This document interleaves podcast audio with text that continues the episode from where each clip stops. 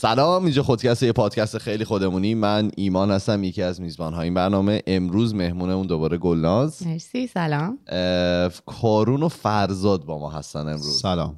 خلاف اپیزود قبلی که کارون و فرهاد بودن امروز کارون و فرهاد. ما قانون پایستگی شریف رو داریم. همشون همزمان نیستن ولی حتما یکیشون آره دیگه شب بچه ها سنگ کاغذ قیچی می‌کنن؟ یکیشون میاد. بله. سعی می‌کنیم سنگر رو حفظ کنیم.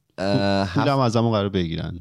هفته حضورشون. پیش که با در واقع اپیزود گلناز دومین اپیزود گلناز منتشر شد یه سری کامنت ها بود که می‌خواستین در موردش صحبت بکنید شما می‌خواین بگین یا کارون می‌خواد بگه یا نه گلناز بگیر. من بگم بفرمایید. خب من اول فکر می‌کنم قبل از اینکه در مورد کامنت ها صحبت کنم در مورد اشتباهی که خودم کردم بگم میگن آدم های حراف یکی از بارزه های شخصیتیشون این هستش که معمولا کسی داره باشون حرف می‌زنه به فکر جمله بعدی خودشون. هستن برای اون روز اشتباه اتفاق افتاد مستولی آره چند. تا فاکتور بود ولی به هر حال یه مطلبی رو از کیهان من خوندم کیهان لندن که این در واقع تاریخ اه، 2021 هست نوشته آقای علی اصغر حقدار می‌خواستم اینو درست بکنم چون اون موقع اصلا یه تاریخ بسیار 215 بسیار.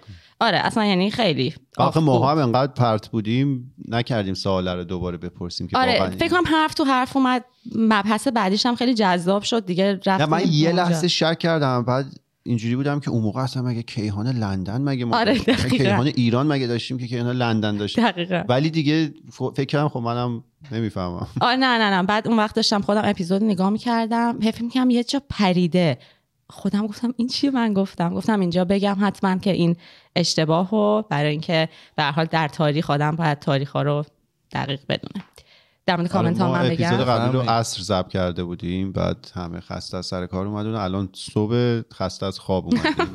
کلا خسته. آره،. قانون آره. پایستگی خود خستگی یعنی قرار نیست الان هم همه تاریخ اکیوریت باشه. من دیگه نوشتم. سه اپیزود دیگه این دفعه تایپ. کردم. آره تایپ هم کردم که دست خطم هم نمی‌تونم بخونم. خیلی درست باشه. خب، در مورد کامنت ها تو می‌خوای بگی؟ آره یه کامنتی بود که نظر منو جلب کرد. ما اپیزود قبلی داشتیم روی پوست تخم مرغ را می‌رفتیم. سعی می‌کردیم که خیلی حالا چون مبحث حالا وکالت دادن ندادن هم داغ بود ما هم داشتیم راجع به دوران پهلوی حرف می‌زدیم. از رسالت خودمون دور شده بودیم. حرفای دلمون رو نمی‌زدیم. موزگیری هایی که قدیما می‌کردیم و خیلی نمی‌کردیم به وضوح. بعد یه کامنت جالبی اومده بود که چرا مثلا شجاعت نداشتید حرفاتون رو بزنید من که خوندم واقعیت بهش فکر کردم و اینجوری بودم که خب درسته. حالا ما اولا ما رسانه ملی نیستیم که بخوایم بیایم حرفی بزنیم که به با ذائقه همه جور باشه. و همیشه هم اینجا حرفای خودمون رو زده بودیم و جالبیش هم این بود که نظراتمون مختلف بود. روی این موضوع هم نظراتمون مختلفه. اگه صحبت قبل ضبط ما رو بشنوید اینجا متوجه میشید نظر مختلفه. ولی توی اپیزود قبلی ما خیلی محافظ کارانه برخورد کرده بودیم که ممکنه توی این اپیزود تغییرش بدیم بنا به روند برنامه. یه کامنت نگفته بودید اگه قرار آماده بیایم به ما بگید. تیشرتو نیار. آره من تیشرت هم بیارم. باز کن. آره. یه کامنت دیگه هم بود که حالا من مربوط به حرفای من شده بود این بود که گفته بودن چرا مثلا به این بارزه تاریخی دوران رضا شاه نپرداختی؟ این اتفاق افتاد این اتفاق افتاد. من به نظرم خب تو هر دورانی اتفاقات خیلی زیادی میفته ما چون تمرکزمون الان روی جنبش زنان هست برای همینم هستش که بیشتر به همین مبحث می‌پردازیم. چون فکر می‌کنم به ابعاد دیگه تاریخ بخوایم بپردازیم. خیلی جلسات خیلی خیلی طولانی تر از اینی که هست میشه. می‌خواستم اینو دوباره برای همون دوستی که اتفاقا باهاش یه م- مسیج بازی هم کردم. چون من کامنتشون جواب دادم. ایشون هم کامنت منو جواب دادن. ولی می‌خواستم بگم که واقعا دلیلش اینه. وگرنه بله تاریخ ابعاد خیلی زیادی داره.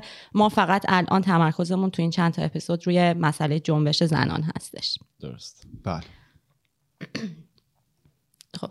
امروز شروع کنیم بفرمایید راجع به محمد رضا شاه قراره صحبت کنیم بله. جنبش زمان در زمان جنبش زنان در زمان بله محمد- جنبش زنان زن. در زمان محمد محمد رضا شاه،. آره.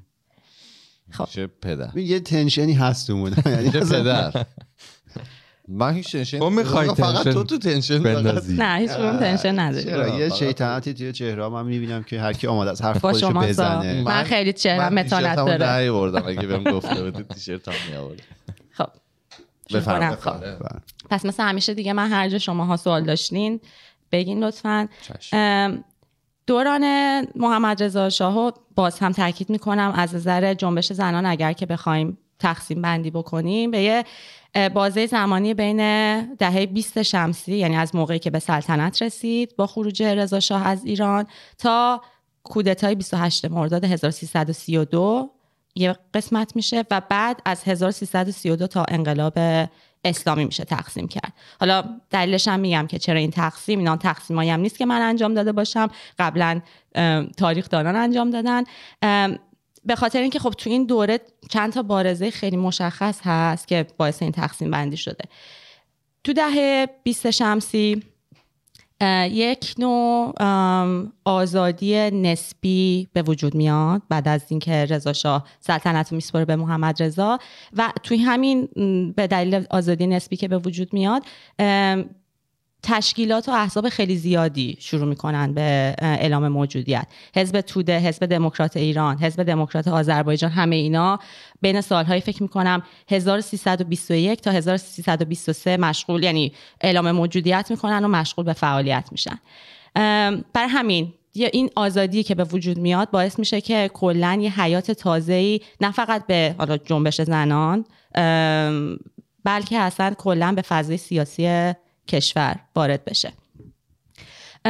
حالا من چند تا جمله که این هفته تصمیم گرفتم جمله هایی هم که خوندم و بخون دقیقا از روش براتون بخونم چون جالبه. خانم صفیه اسمارم اشتباه نگم صفیه فیروز که یکی از فعالین خیلی شاخص اون دوران بودن. در مورد همون دهه 20 شمسی میگن که بعد از اینکه رضا شاه اه، از ایران رفت زنان از ترس اینکه آخوندها که دوباره می‌گفتن زنان باید رو بگیرن و برن کنج خونه شروع کردن به حزب سازی و گرد هم اومدن. نظریه کلی این بودش که تمامی این در واقع دستاوردهایی که ما داشتیم نباید از دستشون بدیم و الان اگر که دوباره حالا قشن روحانیت و مذهبی ها می‌خوان که مجبورمون بکنن. اون دستاوردها رو نه تنها بذاریم کنار بلکه جلوش هم بگیرن ما نباید بذاریم این اتفاق بیفته. یعنی توی transition بین پدر و پسر اتفاق افتاد؟ توی transition هم نبود چون transition ی واقعا وجود نداشت. رضا شاه از کشور که خارج شد محمد رضا به هر حال به سلطنت رسید. ولی همون ماهای اولی که اون هرج و مرجی که وجود داشت روحانیت همیشه قدرت داشته توی ایران اون موقع مستثنا نبوده و زمزمه هایی بوده از این که خب حالا الان توی این بازه زمانی که هستیم سعی بکنیم دیگه زنها برگردن به اون هویتی که ما براشون فقط قبول داریم که گنج خونه نشونی و رو گرفتنه و میگم چون اگر خاطرتون باشه از 1316 هم دیگه زنها وارد دانشگاه هم شده بودن. خیلی رشته های نیش هم می‌تونستن برن تحصیل بکنن. این اتفاقات رو در واقع می‌خواستن بزنن کنار و بگن که زنها دوباره اون حقوق یا که به دست آوردن کم کم سعی کنیم ازشون بگیریم. و فکر کنم محمد رضا هم از رضا مذهبی تر بود. یعنی تمایلات مذهبی بیشتری داشت. شاید به این دلیله که روحانیون یه مقدار در واقع این نگرانی بوده که روحانیون قدرت بیشتری بگیرن اگه اشتباه می‌کنم. من واقعا نمی‌تونم بگم که نسبی پدر یا پسر اعتقادات مذهبی بیشتری داشتن. چیزی که فکر می‌کنم این هستش که سیاست محمد رضا در راضی نگه داشتن قشرهای مختلف بود. یعنی من فکر می‌کنم که اون رادیکال بودن پدر رو نداشت در مواجهه با حالا روحانیت و فکر میکردش که خب به حال می‌دونین بچه اون آدم بود. احتمالا یه کوچولو پیشروتر هم از پدر فکر می‌کرد. فکر میکردش که به هر حال روحانیت و مذهب ریشه خیلی عمیقی توی ایران داره و برای اینکه سلطنتش توفیق پیدا بکنه این قشم بعد راضی نگه داره. من فکر می‌کنم یعنی یه خورده بیشتر دلیلش اون بود تا اینکه عقاید مذهبی خودش بیشتر بود. اونم حتما بوده. ولی فکر می‌کنم که از بود سیاسی بخوایم نگاه کنیم دلیلش بیشتر این هستش که می‌خواسته اقشار مختلف و یه جوری راضی نگه داره به خصوص همون دهه 20 که اولین سالهای دوران سلطنتش هم هستش. من دوباره مشکل خوندن از خطمو دارم ولی خب حالا کانون ها و احزاب خیلی زیادی اون دوران به وجود اومده. میگم چه در سایز بزرگتر و سیاسی چه در جنبش زنان. اسامیشون هم تقریبا همه شبیه همه. کانون زنان شورای زنان کانون اتحاد زنان شورای جمعیت زنان برای همین من متاسفانه نتونستم حفظ شم همه اس- اسما رو. ولی اون چند تایی که خیلی مهم هستن و حالا در موردشون صحبت می‌کنم به خاطر اینکه بسترساز اتفاقاتی بودن که از 1332 به بعد افتاد تا انقلاب 57 که خب یکی از شاخصترین کارهایی هم که کردن مسئله حق رأی رأی زنان بودش. ام، اولین خب حالا در مورد حزب توده و حزب دموکرات ایران که گفتم به موازات هر دو تا حزب تشکیلات زنان وابسته به حزبم درست شد. این یعنی چی؟ یعنی که زنان اون موقع به طور در واقع مستقل نمی‌تونستن تشکیل حزب بدن. این دهه 20 شمسی هستش. برای همین برای اینکه موجودیت سیاسی داشته باشن تشکیلات زنانی وابسته به احزاب بزرگتر درست می‌کردن. حزب توده خب یکی از اولین احزابی بود که تو اون دهه به وجود اومد و تشکیلات زنان حزب توده هم- خیلی رادیکال بودن هم خیلی سراحت کلام داشتن و هم خیلی روی فاکتورهایی که می‌خواستن تمرکز بکنن ثبات قدم داشتن. خب که خب به هر حال هم هم عقاید چپگرایانه بوده. تشکیلات زنان حزب دموکرات. حزب دموکرات که اصلا یه جورایی مثل اینکه در تقابل با حزب توده به وجود اومده و در مرامنامه اونا اساسنامه‌ای که نوشتن که خیلی هم مدرن تر بوده اونا اعضای زن گرفتن. یعنی به جای اینکه تشکیلات زن به موازات درست بکنن برای اینکه من فکر کنم یه اهرام قدرت در برابر حزب توده داشته باشن زنان رو اصلا میان عضو خود حزب می‌کنن. زنها به مقامات خیلی بالایی هم می‌تونن برسن. دبیر شورا می‌تونن بشن تو این حزب دموکرات همون سالهای اول. حزب تودم عضو زن داشتن ولی احتمالاً توی رده های بالا نبوده. خب نه. حزب توده اولش تشکیلات زن وابسته به حزب توده بوده. ولی بعد اونها مرامنامهشون رو تغییر میدن. حقوق مساوی سیاسی واسه زن و مرد قائل میشن و بعد زنها هم دیگه عضو حزب میشن. ولی می‌خوام یعنی از اول حزب دموکرات اصلا میگم چیزی که در تاریخ نوشته شده این هستش که برای اینکه یه اهرام قدرتی در برابر حزب توده داشته باشه چون به حال از نظر عقاید سیاسی متفاوت بودن از همون اول زنا رو جزء اعضا میشمرن تا اینکه یک مثلا تشکیلاتی به موازات درست بکنن. بعد گرایش فکریشون چی بوده حزب دموکرات؟ حزب دموکرات ایران گرایش فکریشون متفاوت با عقاید چپگرایانه به هر حال حزب توده و بیشتر روی حقوق برابر حقوق از نظر سیاسی و اقتصادی برابر واسه زن و مرد در واقع حالا تبلیغ می‌کردن. در صورتی که حزب توده به خاطر اون افکار چپگرانه که داشتن بیشتر روی حقوق اجتماعی و اخشار فرودست و آره حالا به هر حال مساوات اقتصادی تمرکز می‌کردن. بعد حزب دموکرات نزدیکتر بود به حکومت یا نه؟ هر دو تا حزب خیلی استقلال داشتن میگم. حالا این باز در دهه هستش که اصلا استقلال احزاب خیلی بارزه واسه همین هم هست انقدر شکوفا میشن. یکی از اصلی ترین هم که حالا بعد متاسفانه خیلی جای پای تاریخی ازشون وجود نداره به خصوص تشکیلات زنانشون. حزب دموکرات آذربایجان هستش که تشکیلات وابسته به حزب دموکرات در واقع تشکیلات زنانشون. اولین بار زنان توی آذربایجان تونستن. تحت حاکمیت همین حزب. وارد انتخابات بشن و رأی بدن. ولی خب چون که خیلی مدت کوتاه حزب دموکرات آذربایجان به در واقع فعالیت خودش ادامه داد. وقتی که از هم پاشید دیگه اون تشکیلات زنانشون هم میگم این وابستگی یکی از مشکلاتش همین بوده که موقعی که حزب اصلی از هم میپاشیده این تشکیلات زنان هم دیگه از بین میره. از بین می‌رفتن موجودیتشون از بین می‌رفته. سوالاتو تونستم بله، جواب بله. بدم. یه, یه لحظه باش من یه بفرمایید. کلمه مرامنامه تا نشنیده بودم. می‌خواستم ببینم این کلمه ای که در مورد احزاب استفاده میشه یا یه چیز مثل اساسنامه جای دیگه هم همون شکل اساسنامه هست ولی من راستش مرامنامه رو اصلا کلمه مرام رو بیشتر توی ادبیات چپ شنیدم.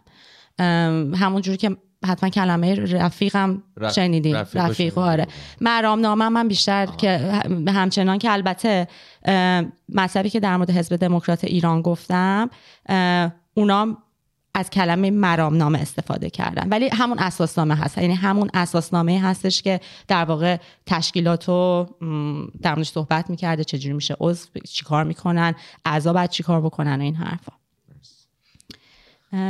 می‌خوام که یک رفیقم توضیح میدی؟ این کلمه رفیق من نشیده بودم. کجا استفاده می‌کنم؟ من توی گروه های که عقاید چپ زیاد دارن خیلی کلمه رو شنیدم. مثلا رفیق. همدیگه رو خطاب خطاب به. رفیق هم حزبی ها می‌کنن هم حزبی رفیق خطاب می‌کنن اینجا توی در واقع دادگاهشون دوتا وکیل همدیگه رو فرند خطاب می‌کنن. اینجا هم جالب آن آره جالبه من, هم من فکر کردم مثلا یه ترم حقوقیه شاید. نه هم من فکر حزبی ها کنم و سو- چپا همیشه آره. یه خود از سوسیالیسم شاید چون حالا الان میگی آره. که دادگاه های اینجا به هر حال اینجا ایمان تو بعض موقع تو تکست رفیق صدا می‌کنی ما رو عقاید چپی داری؟ اینجا می‌خوای. نه اون که تیشرتشو تیشرت هم آره. هزاره امروز دست و. بالش بسته. هفته دیگه با تیشرت هم اومدم موقع اینا یادت باشه بعد صحبت چیه. می‌کنیم. آره. حالا یه نکته مهم دیگه که وجود داره در مورد تشکیلات زن حزب توده که گفتم از زمان همون مشروطه انجمنهای زنان و شوراهای زنانی که تشکیل می‌شد اونام خیلی مثلا عقاید چپگرایانه داشتن. ولی از همین دهه 20 شمسی و با به وجود اومدن حزب توده هستش که دیگه خیلی حتی در همون مرام نامشون هم مشخص شد که عقاید چیه و خیلی با سراحت کلام در واقع ماهیت خودشون رو به کشور شناسوندن. به نظر من جالب بود که از مشروطه بود. ولی مثل بقیه چیزایی که زمان مشروطه خورده من فکر می‌کنم آرومتر و خیلی زیرزمینی همه اتفاقات میافتاد. دیگه این دهه 20 دهه شکوفایی بوده کلا از نظر میگم حالا احزاب و سیاست. اینم که براتون توضیح دادم. دارم فکر می‌کنم در مورد حزب دموکرات آذربایجان هم که توضیح دادم. در مورد اصلا دهه 20 کلمه که ازش استفاده می‌کنم بهش میگن دوران تجدید حیات جنبش زنان. که فکر می‌کنم که دقیقا به خاطر اینکه احزاب تونستن ماهیت پیدا بکنن و مستقل از دولت. به خاطر اینکه خب انجمن و شورا و احزاب تو دوران رضا شاه هم به وجود اومد ولی همشون وابستگی خیلی شدید دولتی داشتن. یعنی در موازات با کارهایی که دولت ازشون می‌خواسته بعد به فعالیتشون ادامه می‌دادن. دهه 20 این شکلش خورده تغییر می‌کنه. یه اتفاق خیلی جالبی که افتاده این هستش که گروه های زنان چه موقعی که وابسته به احزاب بزرگتر بودن چه زمانی که تشکیلات مستقل درست می‌کنن خیلی هم معطوف به اطلاف بودن. حالا یه اتفاقی که افتاده این بین سالهای 1324 1325 هستش که زنان راستی من اینو دقیقا چیزی که خوندم دارم براتون میگم. زنان راستی و زنان چپی در گرند هتل با هم دیگه یه قرار ملاقاتی می‌ذارن که بشینن رو در رو با هم صحبت بکنن تا بتونن که ببینن می‌تونن به اون ائتلافی که مد نظرشون هست برسن یا نه. حالا اینو میگم به خاطر اینکه این کلمه ائتلاف این روزام زیاد داره استفاده میشه. و این باز از توی خاطرات خانم صفیه فیروز هستش که میگه وقتی رفتیم اونجا دیدیم ای بابا ما دقیقا هممون یه چیزو می‌خوایم. اینی که ولی بتونیم حالا به اون مرز مشترکی که برسیم اون راه حل سختش بود ولی این به نظر من خیلی جالب بود که این فکر کنین 1324 25 اون زمان به فکر این افتادن که توفیقشون در به دست آوردن اون حقوقی که می‌خوان در این هستش که بالاخره با همدیگه یکی بشن و اطلاف کن. آره اعتلاف بکنن و بزرگ- مهمتر از اعتلاف این هستش که بتونن یک در واقع درخواست مشترک به احزاب خودشون و بعد به دولت در واقع ارائه بدن. که این خواسته های ما هستش به عنوان اعضای اصلی جنبش زنان در ایران و اینو ارائه بدن به کسانی که چقدر اون موقع مترقی آره.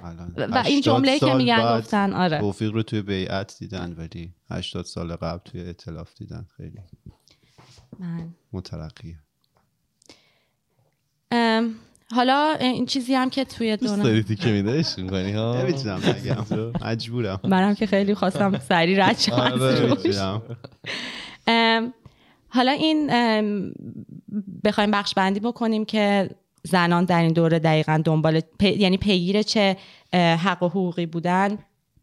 اهدافشون به دست آوردن تساوی حقوق با مردان بالا بردن سطح فکری و فرهنگی بانوان آزادی کامل اقتصادی اجتماعی سیاسی تلاش برای برقراری تساوی حقوق زن و مرد در قوانین کشور و تغییر و بهبود وضعیت حقوقی زنان حالا حق رای هنوز توش نیست فکر می‌کنم اون تصاوی حقوق با مردان و بعد. تلاش برای برقراری تصاوی حقوق زن و مرد. خب اینا هر کدوم از این اهداف توسط یکی از این احزاب و تشکلات پیگیری می شده که برمیگرده به اون خواستگاه سیاسی که داشتن. که حالا این همین مسئله خواستگاه سیاسی خودم میریم جلوتر دچار مشکل می‌کنه به خاطر اینکه یه جاهایی اه، متاسفانه به نظر میاد اون خواستگاه های سیاسیشون چربیده به احقاق حقی که واسه زنان می‌خواستن بکنن.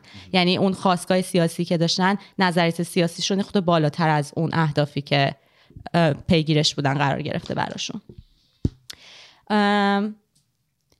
یه متن بیانیه مشترکی که نه اینو بعدا بعد براتون بخونم به خاطر اینکه یه خود بدتر اتفاق میفته خب گرند هتل هم که براتون توضیح دادم. بریم صفحات بعدی. اونجا اطلاف شکل گرفت یا نه؟ بین راست و چپ. اطلاف بین همه گروه ها اتفاق نیفتاد ولی حداقل سه تا از شور من میگم شورا تشکلات به خاطر اینکه اسامیشون متفاوته. یه سریشون به عنوان تشکیلات خودشون رو معرفی می‌کردن یه سریشون هم شوراها و انجمنهای وابسته بودن. حداقل بین سه تاشون این اطلاف شکل می‌گیره که بعد اونا یک بیانیه مشترک میدن در مورد حق رأی این همون اوایل دهه 20 شمسی هستش در مورد حق رأی بیانیه مشترک میدن که مادامی که زنان در واقع ماهیت سیاسی اجتماعی نداشته باشن هیچ تغییری توی مملکت اتفاق نمیافته. حالا یه چیزی که گفتیدم بله. جالب بود. گفتین اینا با هم ملاقات داشتن فهمیدن اه چقدر خواستامون شبیه همه. واقعیتش هم چیزی غیر این نیست. به خاطر اینکه حالا اون تقسیم بندی سیاسی و احزابی که انجام میدن مثلا حالا بین راست و چپ بر مبنای اعتقاداتیه که به در واقع روش اداره حکومت اقتصادی یعنی اقتصاد مملکت چجوری قراره به چرخه. این چیزیه که چپ و راست بینش خیلی در واقع منا- مورد مناقشه است.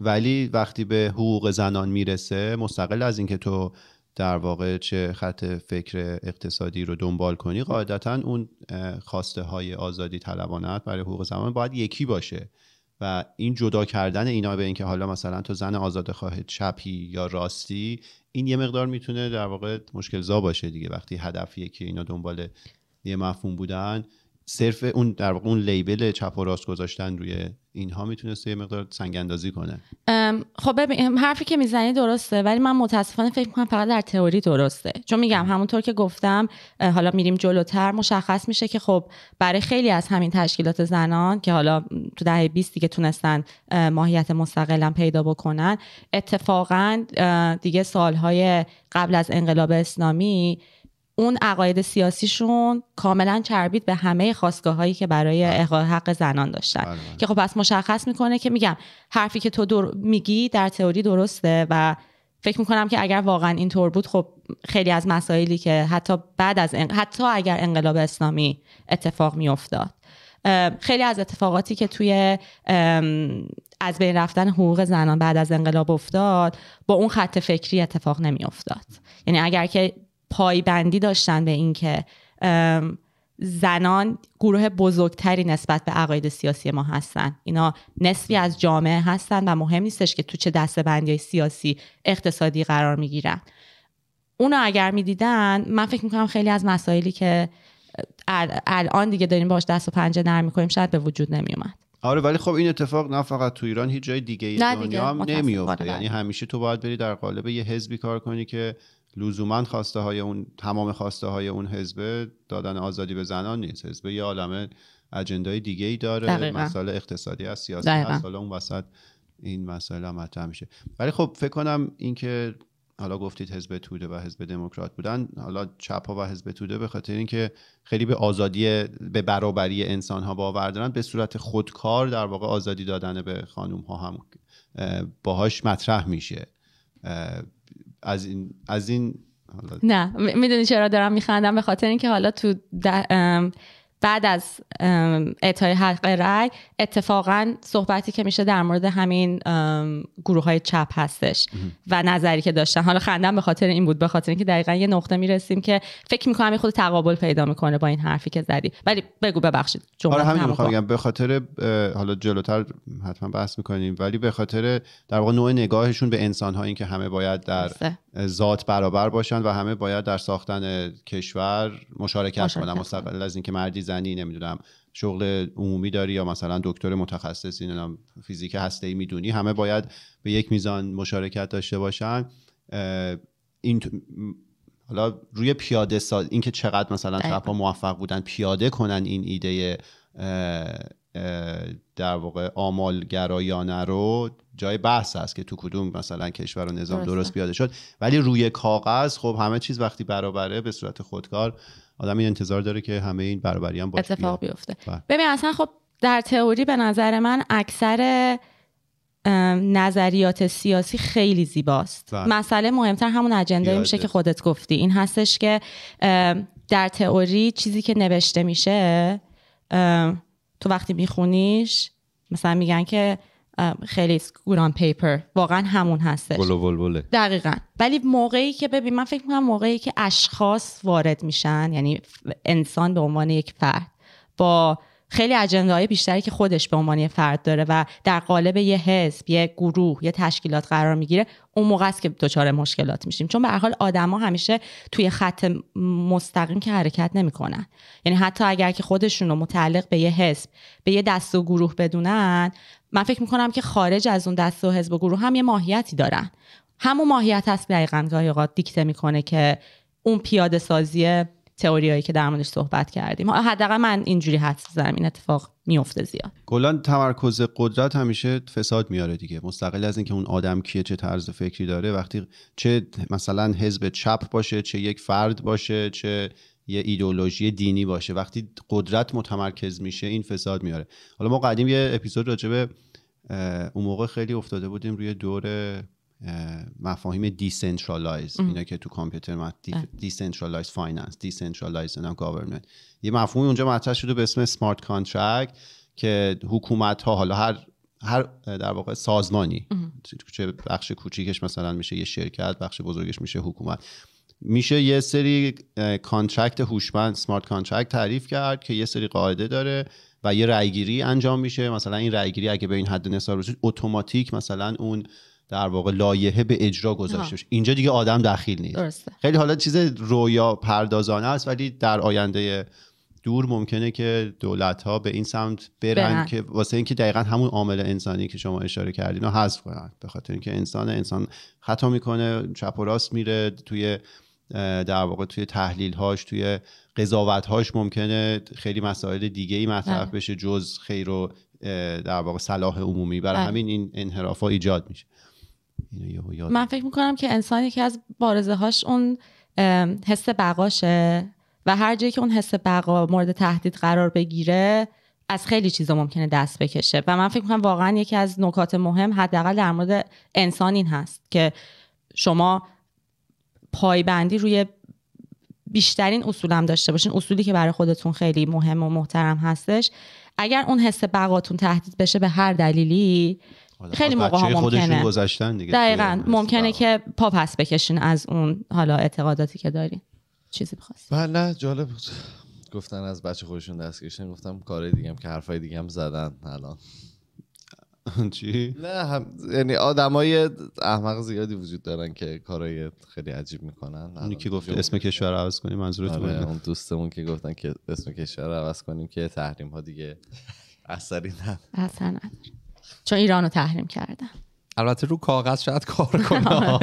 مثلا ممکن تو تا یه روز. کار می‌کنه ولی بعد یه روز دوباره اونا میرن اون رکوردی که اسم کشور کرده ایران تو هم تحریما اونو عوض replace همون یه روز هم کار نمی‌کنن. اون variable رو عوض می‌کنن و دوباره برمیگرد. خندن بهتون این جملات رو میگید. یعنی اصلا این, این از کجا میاد؟ تو چه سوادی داری آخه دکترای اقتصاد داره. شما چرا خب قضاوت؟ دقیقا همینو میگم. از کجا این مدرک رو کی به شما داد؟ همون جایی که رئیسی دکترا داره نمی‌دونم. خب همون دیگه میگم جا همون. جاها دارن دیگه. دیگه متاسفانه. همون جایی که همسر رئیس انگلیسی یاد گرفته. رجل سیاسی جمهوری اسلامی. همین افرادن خیلی باحالن. خیلی. رجل. رجال سیاسی در واقع بعد گفت. درسته؟ جمعش میشه رجال؟ نه درست رجل جمع آره. مکسر آره. آه، درسته. آره آره. ببین عربی من قوی شد. بفهم ولی هیچ وقت معلوم نکردن این معنیش چیه. که چی؟ رجل سیاسی یعنی چی؟ یعنی یعنی چی؟ مرد می‌خوان معاله؟ بکشن بله. میگن که مرد دقیقاً. نیست ولی کو؟ ما رئیس جمهور زن که نداشتیم وقت. حالا یه خورده بی ربط به این بحث که دا- یعنی بی ربط که نیست. ولی یه دونه مقاله دیشب داشتم میخوندم راجع به قانون مدنی نمی‌دونم خاطرتون هست یا نه تو اپیزود پیش اپیزود؟ اپیزود پیش صحبت این شدش که با اینکه خیلی از قوانینی که حالا تو دوران مشروطه و بعد زمان رضا شاه یک بازبینی شد تا دوباره به در واقع تایید شورای ملی برسه بیشتر بر اساس قوانین سکولار اروپایی بود به غیر از قانون مدنی. خب؟ من داشتم اتفاقا یه مقاله میخوندم حالا خالی از لطف نیستش. مقاله رو مجبور شدم تایپ کنم چون که چشام نمی‌دید.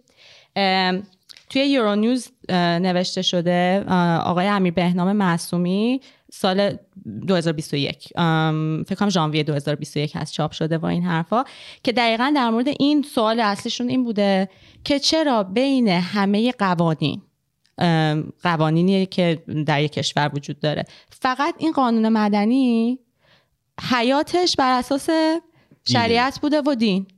که حالا نتیجه گیری که در انتهاش کرده بود جالب بود. مقاله خیلی هم مقاله بلندی نیست به خاطر اینکه چند تا منبعی که حالا ایشون بررسی کرده بودن این سوال رو مطرح کرده بودن که آیا این خواستگاه رضا شاه بوده یا مصدق؟ که حالا یک سخنرانی منتصب به آقای مصدق وجود داشته که ایشون رفتن ببینن که آیا این در واقع سخنرانی با کلیاتش واقعا وجود داشته یا نداشته که متوجه شدن وجود داشته. ولی بعد خیلی بیرون از کانتکستی که در واقع این سخنرانی حداقل ایشون خوندن بوده. این سخنرانی منتسب به مصدق در تایید اینه که ایشون خواستار این بودن که این قانون مدنی از شریعت بیاد دقیقا یعنی قانون مدنی نه؟ نه نه موافقش بودن در واقع سوال این بوده که آیا این که قانون مدنی ادامه حیاتش بر اساس دین و شریعت بوده خواستگاه مصدق بوده یا کرده خود رضا شاه؟ که میگم حالا مشخص شده که خب نه اه، خواستگاه مصدق نبوده با اینکه خب خود مصدقم موافق این بوده که ما دیگه حالا کپی برداری برابر بر اصل از قوانین اروپا آره نکنیم. اروپا نکنیم. ولی به هر حال حالا نتیجه گیری که کرده بود اینو می نویسه جالب بود. می نویسه که رضا شاه معتقد بود که حقوق زنان کلی جوانب زندگی را در بر نمی‌گیرد و فقط به آن دسته از تغییراتی در موقعیت زنان توجه داشت که ایران را کشوری در حال مدرنیزه شدن نشان, نشان دهد. هفته پیشم ما خودمون به این پرداختیم. ترس از روحانیت نبود که رضا شاه را از لغو تعدد زوجات باز می داشت بلکه عدم لغو این قانون به این دلیل بود که رضا شاه خود سه زن داشت. حالا فکر کنم هفته پیشم من به این پرداختم که فکر می‌کنم قانون مدنی تغییر خاصی نکرد دقیقا به خاطر اینکه خود افراد شاخص کشور و خود مردها حالا در کل جایی که به نفع خودشون نبوده هیچ تغییری توی اون اصول ندادن. و خب قانون مدنی چون مستقیما روی مسائل خانواده و همین حقوق زنان و اینا در واقع اشراف داشته دلیلش شاید این بوده. جالب. این جالب داره. اینجا همون جایی که آدما خطا میرن دیگه. هر چقدر به یه مفهومی باور داشته باشن آره. نفع شخصی که بیاد طرف خطا میره. حالا اصلا اینو توضیح دادم که اینو بگم. به خاطر اینکه یه نفر نوشته بودش که تا حالا کسی قانون اساسی ایران رو اصلا خونده؟ بعد من خودم داشتم با خودم فکر می‌کردم. من تازه من کتابش دیدم. آره. من تحصیلاتم حالا اصلا. تو علوم سیاسی من لیس- لیسانس علوم سیاسی هستم. البته هیچ وقت لازم نبود که قانون اساسی رو بخونیم حفظ کنیم چون حقوق که نبود. ولی بعد با خودم فکر کردم که این واقعا یک کمبودیه شاید که نمی‌دونیم دقیقا. بیشتر چیزها رو شنیدیم. احتمالا هم درست هستش چیزایی که شنیدیم. ولی خب همون شنیده ها رو هم قبول کردیم. چون یکی از کارهای حالا همه اینا رو گفتم که به اینجا برسم. یکی از کارهای مهمی که شوراهای زنان بعد از کودتای 28 مرداد 1332 انجام میدن به زبان ساده حقوق مدنی رو به زنان فرودست و طبقه متوسط یاد میدن. یه چیزی هستش که من حداقل خودم تا حالا توی این ام، 28 سال سن شوخی می‌کنم. توی این دورانی که در زمین زندگی کردم ندیدم. یعنی تا حالا ندیدم که کسی بگه که یک ساده سازی از قانون اساسی که نصف بیشترش هم عربی هست با کلماتی که تازه خود کلمه ها رو رجله که گفتی به این فکر افتادم. بعد بریم بشکافیم. خود اون کلمه رو واقعا وجود نداشته. و می‌خوام دعوت کنم از کسانی که واقعا این قانون رو می‌شناسن. یه همچین کاری الان فکر می‌کنم که دیگه مورد نیازه که بدونیم با چی سر و کار داریم. فکر می‌کنم همون کمکمون می‌کنه که در اون دوران گذار و پسا جمهوری اسلامی هم بدونیم که اون وقت خواستگاه همون چی هستش به عنوان یک بله. کشور.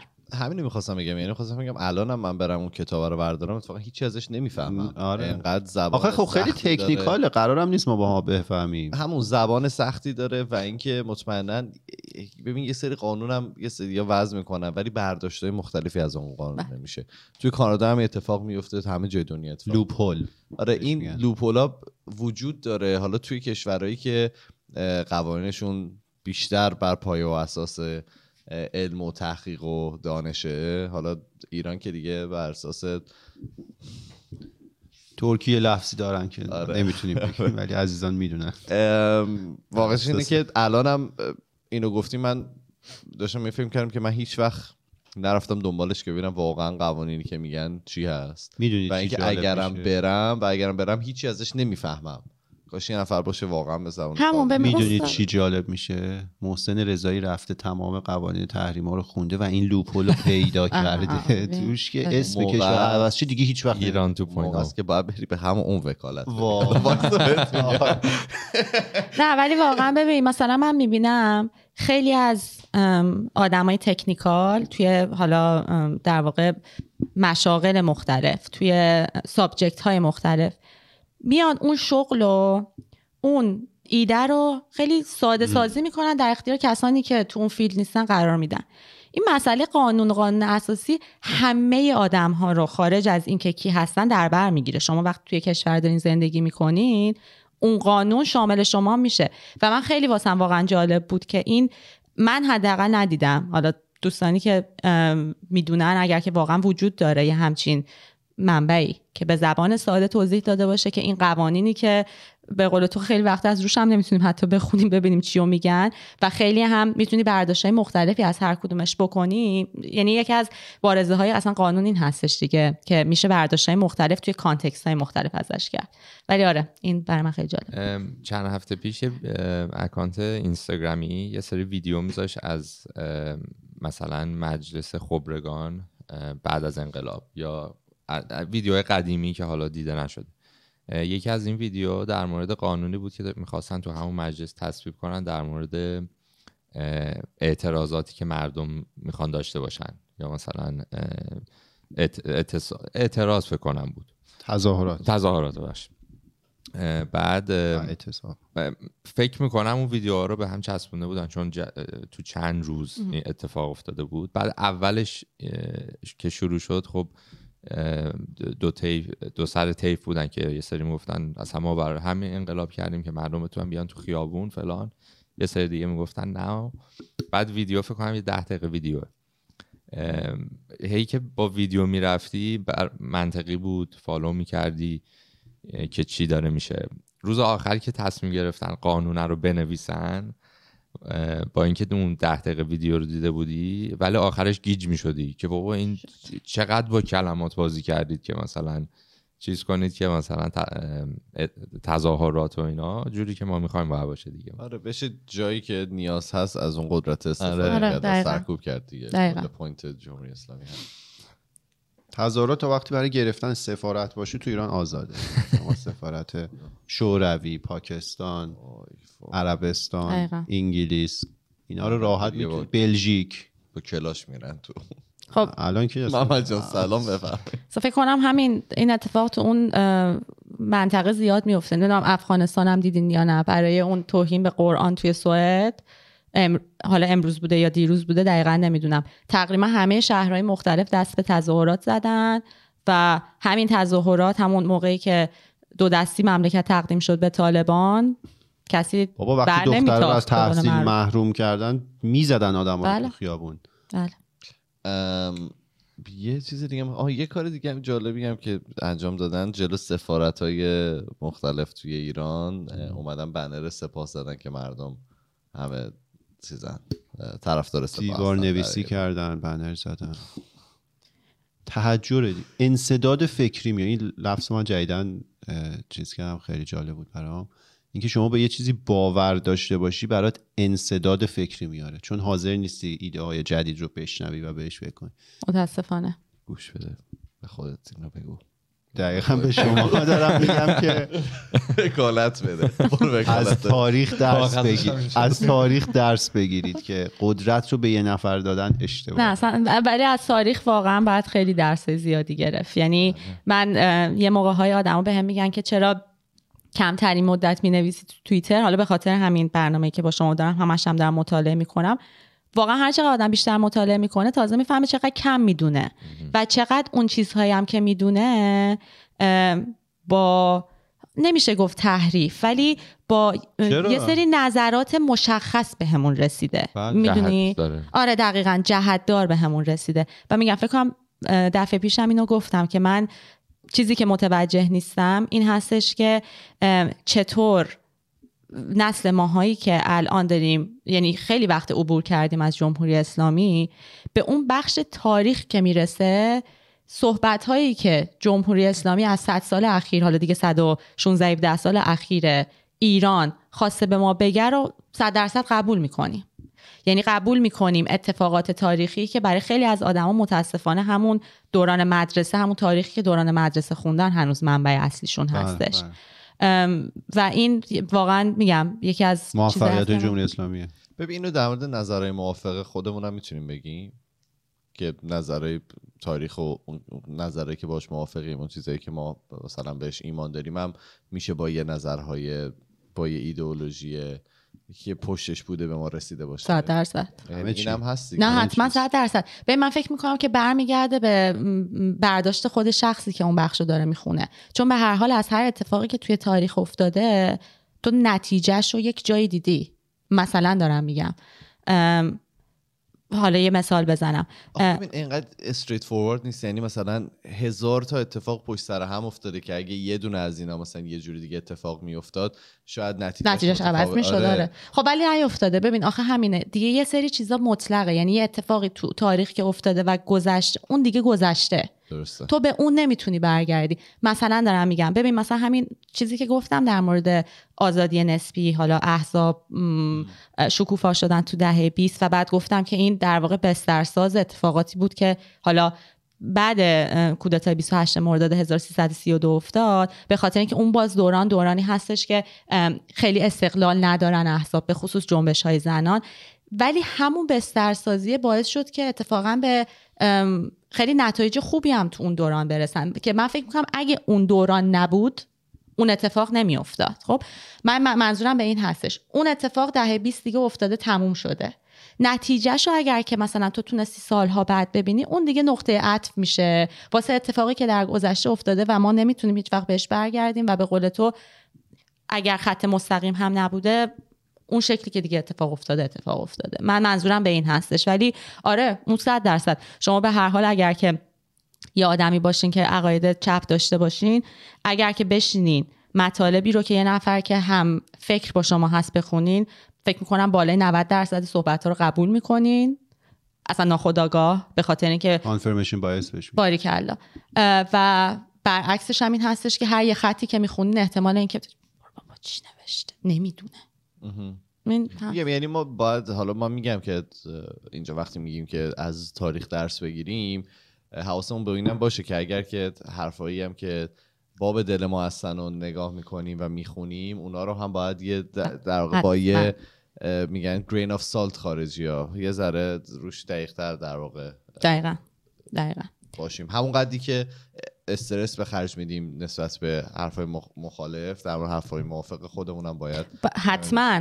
بعد اصلا من حالا خودم نمی‌دونم چقدر تونستم اینو توی زندگی شخصیم یا توی حالا به خصوص توی این دورانی که الان هستیم تونستم اجراش بکنم ولی واقعا واکنش آنی به هر چیزی نباید. بله شما واکنش آنی به یه جنایاتی که داره اتفاق میفته نشون میدی. یه نفر وقتی که محکوم به اعدام میشه وقتی که معترضی توی خیابون کشته میشه اون دیگه به نظر من هیچ واکنش دیگه به غیر از اینکه شما واکنش نشون بدین که چه این اتفاق افتاد وجود نداره. ولی به خصوص در مورد ایدئولوژی و این حرفا واقعا واکنش آنی خیلی مفهومی نداره و درهای گفتمانم به نظر من حداقل میبنده. حالا. نه دقیقا. ولی انگار حالا من چند روز پیش داشتم با یکی صحبت می‌کنم راجع به این موضوع این انگار مثلا یه فلای توی مغز ما انسان ها هست که ماها انقدر دوست داریم عضو یه گروهی باشیم این باعث میشه که صرف این که ما بتونیم عضو اون گروه باشیم در واقع ما رو راضی کنه که از خیلی مسائل دیگه بگذریم. یعنی حاضر نباشیم خیلی خود واقعیمون باشیم آره مثلا چه می‌دونم کسی که حالا با یه بخش از دین موافقه دین به شکلی که امروز داره پیاده میشه دیگه میره وارد اون گروه میشه و یه عالم بخش دیگرش که باهاش موافق نیست رو هم یا انجام میده یا حداقل شکایتی نمی‌کنه. صرف اینکه وارد اون گروه باشیم. عضو اون گروه باشیم. در واقع حس کنیم یه بخشی از یه جامعه بزرگتر هستیم. و خب تو طول تاریخ حالا هم در واقع مبلغان دینی چه در آینده چه در تاریخ معاصر کسایی که کالت داشتن. اینا خیلی خوب از این در واقع فلاه ما انسان ها استفاده کردن که این تمایل اینه که تو عضو یه گروه باشی پس میاد یه حالا مجموع قوانین تعریف می‌کنه تو ممکنه مثلا 50 درصدش رو قبول داشته باشی 60 درصدش رو قبول داشته باشی ولی صرف این که دوست داری متعلق به یه جایی باشی میری اون 40 درصد هم که قبول نداری هم مثلا بله. باهاش انجام میدی. این بعضی موقع مثلا به اون در واقع خود اتفاق در واقع قوانین اون کالت هم باور نداره یه سیسه. یعنی بعضی موقع آدما مثلا گیره یه مثلا طرز لباس پوشیدن یه سری آدما میفتن مثلا من الان دیدم که از زمان مثلا شاه دیروز تو توییتر پر شده بود عکسای قدیمی که طرف مثلا چقدر خوشتیپ بود. حالا خوشتیپ بود دیگه فرقی می‌کنه؟ حالا طرز لباس پوشیدنش الان مهم نیست که طرف چقدر خوشتیپ بوده. نه آره. یعنی بعضی آره. فقط به خاطر اینکه یه نفر یه زمانی خیلی خوشتیپ و شیک پوش شد اصلا سال ده از ده ماشینا همه خوب موتور سیس عالی. ولی خب. همون ببین همون خواستگاه های فردی میشه که باعث میشه که اون وقت تو اگر که تو یک تئوری خیلی عالی هم قرار بگیری. هم همونا رو اون وقت ازش دیوییت بکنی و جدا بشی. به خاطر اینکه یه جاهایی هم اون وقت اون افکار فردی که داری باعث میشه که اون چیزی رو که حالا مثلا ایدئولوژیت داره به دیکته می‌کنه یه خودم بذاری کنار. به خاطر اینکه اون منافع فردیت اون وقت میچربه. به حالا به قول تو اون توفیق عمومی یا حالا منافع عمومی. و کلا آدم همیشه دنبال چیزی میره که ندارتش در لحظه دیگه. حالا زمان محمد رضا بالاخره در مقایسه با الان ایران آزادی چون پوشش بوده به قول ایمان آره مثلا سیس خوب بوده حداقل مثلا دولت مرد لباس درست حسابی میپوشیدن. یه احتمالی می‌دادی که تحصیلات درستی دارن. ایویشن مناسب وجود داشت. آره ولی اون موقع مثلا آزادی برای خودم جالبه رو دارم میگم. آره. آره. آزادی اجتماعی نبوده آزادی سیاسی نبوده آزادی نمی‌دونم طرز فکر نبوده. یه آدمی اونجا بوده که تا اول قرار بوده خودش و بچه‌هاش باشن و آدما به اینا اعتراض داشتن. رفتن و انقلاب حالا شکل گرفت. الان که این آدما سر کارن چون حداقل اون زیبایی ظاهری هم دیگه وجود نداره به قول ایمان آدما دلشون بر اون موقع تنگ او ببین حداقلش این بود که یارو انگلیسی حرف می‌زد حداقلش این بود لباس شیک میپوشید ولی خب واقعیت اینه که این یه بخشی از قضیه است. تاریخ خوندن دقیقا همین کمک رو به ما می‌کنه که درستتر ببینیم که آره اون موقع A بود B و C و D نبود. الان A B C D تا Z نیست. آره. ولی این دلیل نمیشه که حالا ما بریم جایی که فقط A بود. خیلی ریز بردمتون تو خیلی عجب شدیدی داری. ببرم. اینو قبول ندارم فکر کنم فرزاد نه نه نه نه. فکر نمی‌کنم به اینجا برسه ولی یهو دیدم اون عقبگرد در تاریخ که واقعا نشدنیه. من مشکلی که الان دارم حالا با همین حرف این هستش که من فکر می‌کنم اکثر آدم هایی که حالا pro پهلوی هستن الان نگاهی به این که به عقب برگرد. چی؟ pro پهلوی. آره آخه مثلا خیلی هم من می‌بینم میگم ما وکالت نمیدیم ولی الان مثلا خیلی منا... یعنی مثلا مناقشه هم وجود نداره. اینم به عنوان یک فرد اون شورایی که مد نظر خیلی ها هستش به خصوص نسلهای جوانتر می‌تونه قرار, گرفت... قرار بگیره. بله. من فکر می‌کنم که مسئله اصلا عقبگرد به اون دوران نیست. اون یک نوستالژی از دورانی هستش که خیلی جالبه که اون وقت خیلی از کسی هم که در صحبت می‌کنن اصلا نبودن یعنی فقط صرفا یه بله. سری داستان های سینه به سینه بهشون رسیده من فکر می‌کنم که همون داستان های سینه به سینه مهم مهمی هستش که از کی بهتون رسیده شما اگر من و تو؟ همش این فکر کنم این نه خب خانواده های ماها من. حداقل پدر مادر خود من جوانای 20 20 ساله ای بودن موقعی که انقلاب شده. خب یعنی یه عمر مفیدی رو مثل خیلی پدر مادرهای دیگه در دوران پهلوی گذروندن. به خصوص جوونیشون و اون تو اون دوران شور و هیجان جوونی که وجود داره و این حرفا. میگم مهم اینجا هستش که به نظرم اون داستان ها از کی به آدم می‌رسه. خود اون آدم ها اون یعنی پیشینیان چه خواستگاه هایی داشتن اون دوران؟ چه کارهایی کردن؟ به چه موفقیت هایی رسیدن؟ چه اتفاقاتی در جامعه افتاده که فکر می‌کنن عقب نگهشون داشته؟ همه اینا به هر حال بله. نکاتی است که آدم من اینکه چیا یادشون مونده حالا بله. یه مثال خیلی باحال صد می‌زنن. در مورد کازینو. اینه که میگن که آدما فقط برداشون رو یادشون میمونه. یعنی اون مثلا رفته ده میلیون دلار باخته آوری میگه یه شب 20 هزار دلار آره. بردم اومدم بیرون. انقدر حالا می‌دونی یعنی 10 میلیون دلار اصلا از از ذهنش میره بیرون کامل. آره. آدم معمولا اون چیزای خوب بیشتر یادشون میمونه تا ولی منم واقعا یه دفعه 100 دلار بردم خیلی حال. همون دفعه. همون رو یادم چون همون یه دفعه یکی باز 20 دلار رو زمین پیدا کنم شادم. پول تاکسی برگشتم از شهر روز گرفتم. چون گفتم این 100 دلار رو به هر حال من بردم جای دیگه استفاده کرد. شما پول تاکسی رو بده؟ آره. یعنی نذاشتم به اون دست همین. میشه شنبه صبح مجبوره بره به کار خدا کنه. اون صد- نه، صد دلار رو من نیوردم تو زندگی. میشنوی بدون ما اینجا دست حمایت. خب من به خاطر اینکه خیلی هم حالا طولانی نشه برگردم به بله اصل خواهش می‌کنم. ام، دفعه پیش چون خیلی دیر به این رسیدم گفتم این دفعه زودتر بگم. چون من همونجور که جلسه اول بهتون گفتم به نظرم یکی از مهمترین چیزایی که در تاریخ باید بهش بپردازیم اشخاصی هستن که اتفاقات بزرگ و رقم زدن. بر همین چند تا اسمی که به نظر خود من مهم هستن حالا به دلیل مختلف رو می‌برم. خانم صفیه فیروز هستن که اسمشون رو بردم. خانم مهرانگیز دولتشاهی هستن که ایشون اولین سفیر زن ایران بودن.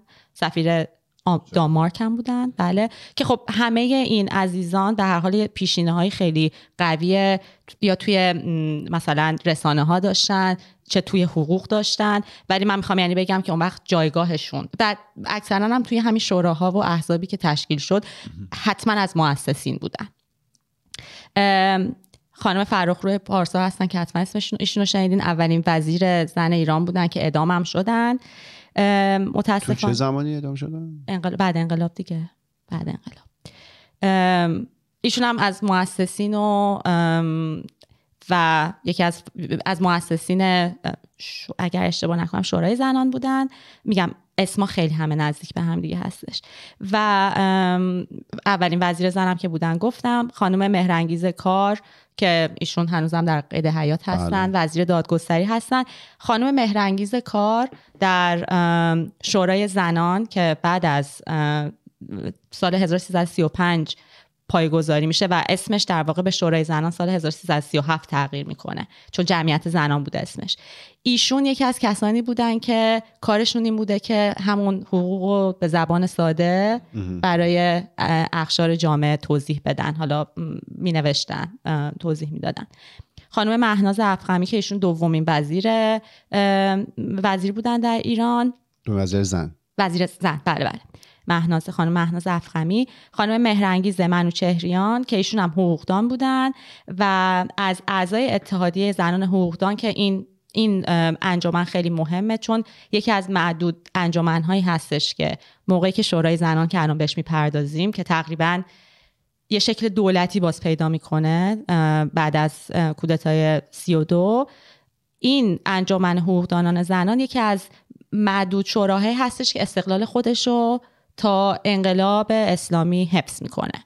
و دقیقا هم به خاطر همین حالا استقلالی که داشته از حکومت تا چند سالی بعد از انقلاب هم باز می‌تونه به فعالیت خودش ادامه بده. به خاطر اینکه شورای زنان خیلی زود از بین رفت. به خاطر اینکه وابسته به دولت بود بودجه های دولتی دریافت می‌کرد. و خب مهمترین دلیلش هم فکر می‌کنم این بودش که دبیرش خانم اشرف پهلوی بوده. و خب به هر حال دیگه بعد از انقلاب کلا مطمئنا نمیذاشتن کسی فعالیت بکنه.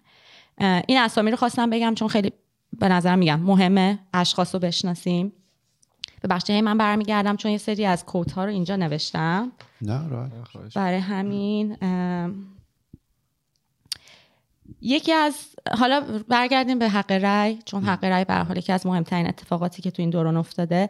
حق رأی یه دفعه در همون دهه ام، 20 اگر اشتباه نکنم توسط حزب توده یه لایحه‌ای درست میشه و اه، 1323 توسط حزب توده. یه لایحه‌ای درست میشه که در اون حق رأی زنان هم گنجونده شده و در اون سال میگن که این لایحه یک لایحه ضد اسلامی و ضد قرآنیه و کلا میذارنش اون گوشه که خاک بخوره. این 1323 هستش. یعنی همون سال اولی که این احزاب تشکیل شدن. کارکرد لایحه‌ای که یه حزب تصویب می‌کرد چی بود؟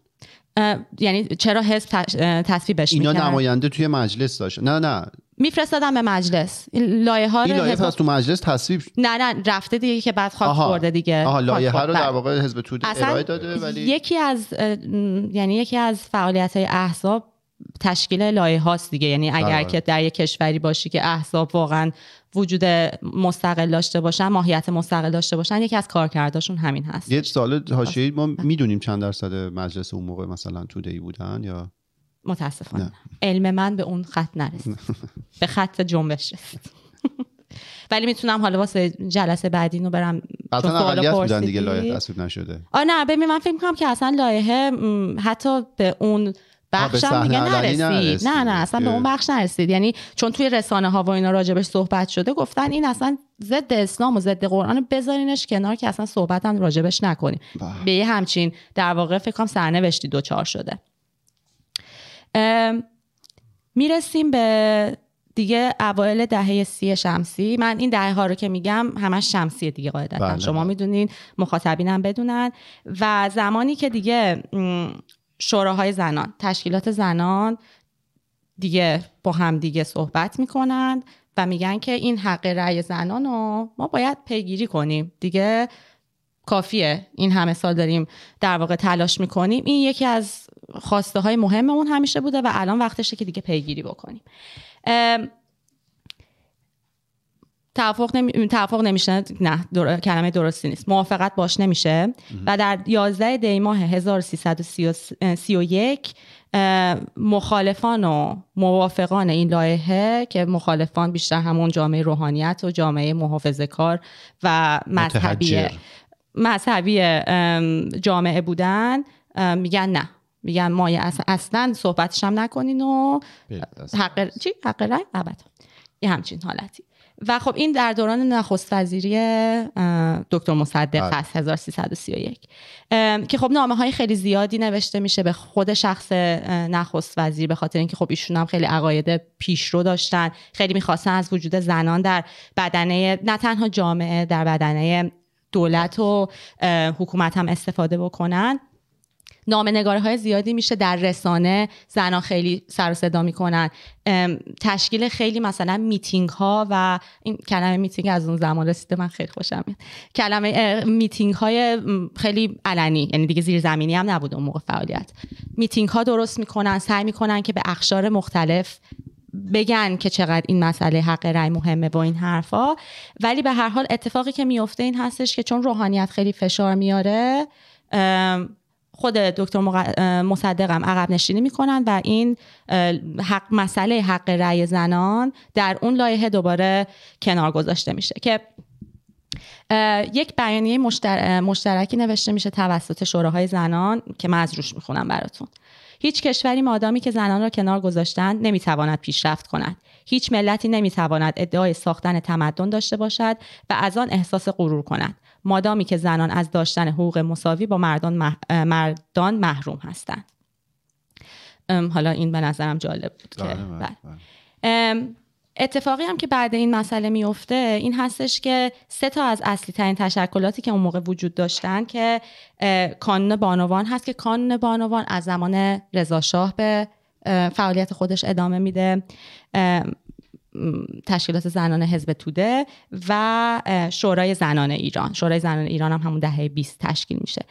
این سه تا گروه که از گروه های اصلی در واقع فعالیت در زمینه حق رأی بودن خیلی واکنش های متفاوتی به این عقب نشینی حالا شخص دکتر مصدق و بعد دولت نشون میدن. کارن بانوان که اون موقع دبیرش خانم صدیقه دولت آبادی بوده اسمشون هم دفعه پیش بله. بردیم. سکوت می‌کنن. به خاطر اینکه اساس رو بر این میذاشتن که نمی‌خواستن دولت دکتر مصدق تضعیف بشه و امید داشتن که چون ایشون هم خودشون موافق پیشرفت زنان هستن این زمان بهش بخوره و این اتفاق بیفته. یعنی سکوت کردن برای اینکه در متن اتفاقاتی که در کشور داره میفته به امید اینکه یک زمانی وقتی که وقتش بشه این مسئله حق رأی زنان هم به هر حال به ثمر می‌رسه. زنان حزب توده به اعتراضات خیلی گسترده دست زدن و خیلی هم مثلا در واقع به خود شخص دکتر مصدق حمله کردند که عقب نشینی کرده بود و شورای زنان ایران بیشتر هم دست به سرزنش خیلی جالبه این ستاخ واکنش متفاوتی که داشتن. اونام دست به سرزنش می‌زنن که ما این همه تبلیغات برای شخص شما و دولت شما انجام دادیم. سرزنش مصدق. بله بله. شخص دکتر مصدق. که ما به زنان خیلی زیادی گفتیم که دولت شما یک دولت موافق هستش. اونام رفتن با همون زبان ساده که بلد بودن به مردان خودشون این اطلاعات رو دادن و شما رو برگردوندن دوباره به مسند قدرت که شما اینجوری خیانت کنین بهشون. و ما مثلا حالا خیلی ناراحت هستیم از این اتفاقی که افتاده. این جالب بود. این ستا واکنش متفاوتی که که خب وقتی هم که برمیگردین به خواستگاه های هر کدوم از انجمن نگاه می‌کنین مشخصه. صدیقه دولت آبادی خب زمان رضا شاه هم در موردش این گفته می شدش که همیشه چرا در متن دولت و موازی با دولت عمل می‌کنه؟ که گفتم اون کوت معروف که می‌گفتن دولت آبادی همونقدر که دولت ازش استفاده کرد شخص دولت آبادی هم از دولت استفاده کرد. من فکر کنم مثلا ایشون همیشه می‌خواستن که دستاوردهای قبلی رو از دست ندن و اجازه بدن که زمان باعث یه سری پیشرفت بشه زمان به اون دستاوردهایی که می‌خوان در واقع دستیابی پیدا بکنن برسوندشون. اینم خیلی جالب بود به نظر من. خب دیگه می‌رسیم به کودتای 28 مرداد 1332 که مطمئنا یه نقطه عطف خیلی خیلی مهم هستش توی کشور که من حالا فکر می‌کنم اونو من الان باز نمی کنم زیاد به خاطر اینکه خب یه خورده باز جدا میشیم از بحث. ولی دلم می‌خواست فقط به این اشاره بکنم که صحبت های خیلی زیادی راجع به نقش زنان ساکن شهر نو توی این مسئله کودتا هست. و من حالا چون روی اون دارم تحقیق می‌کنم مقاله می نویسم حرفایی هم که حتی نسل امروز با توجه به اتفاقاتی که اون زمان افتاده چون وقتی که آتیش می‌زنن شهر نو رو خیلی موافقش بودن. به خاطر اینکه می‌گفتن اینا همون زنایی هستن که باعث کودتا شدن که برای من خیلی عجیب بود که آه پروپاگاندای جمهوری اسلامی بود آره. که بگن اینا که مثلا اینا حالا یکی از پرو... ببخشید بگو. نه نه نه بفرمایید یکی از مثلا چیزایی که جمهوری اسلامی همیشه میگه این هستش که کودتا رو ارازل و فاحشه ها سامان دادن که میگم حالا اینو فقط برای فقط به این بخشش دوست داشتم بپردازم که واقعا اینم یک یکی از اون به نظر من ظلم هایی هستش که به زنان در تاریخ ما شده که با فاحشه خوندنشون هرچند حالا این کارگر جنسی همه جای دنیا بوده متاسفانه همیشه هم خواهد بود. متاسفانه شغل دنیاست. آره ولی اینی که همیشه خواستن که از این حالا کلمه به خصوص چون اخیرا هم باز دیدیمش توی جامعه روشنفکری ایران اتفاق افتاد. برای تحقیر استفاده کنن. برای تحقیر استفاده کنن و بعد برای اینکه هر بلایی هم که سرشون بیارن یه توجیه براش داشته باشن. یعنی اون اون واقعا اون به نظر من آتیش زدن شهر نو اتفاقی بوده که یک نقطه بسیار سیاه توی تاریخ معاصره. نقاط سیاه زیاد سیاه زیاد داریم در تاریخ معاصر ایران.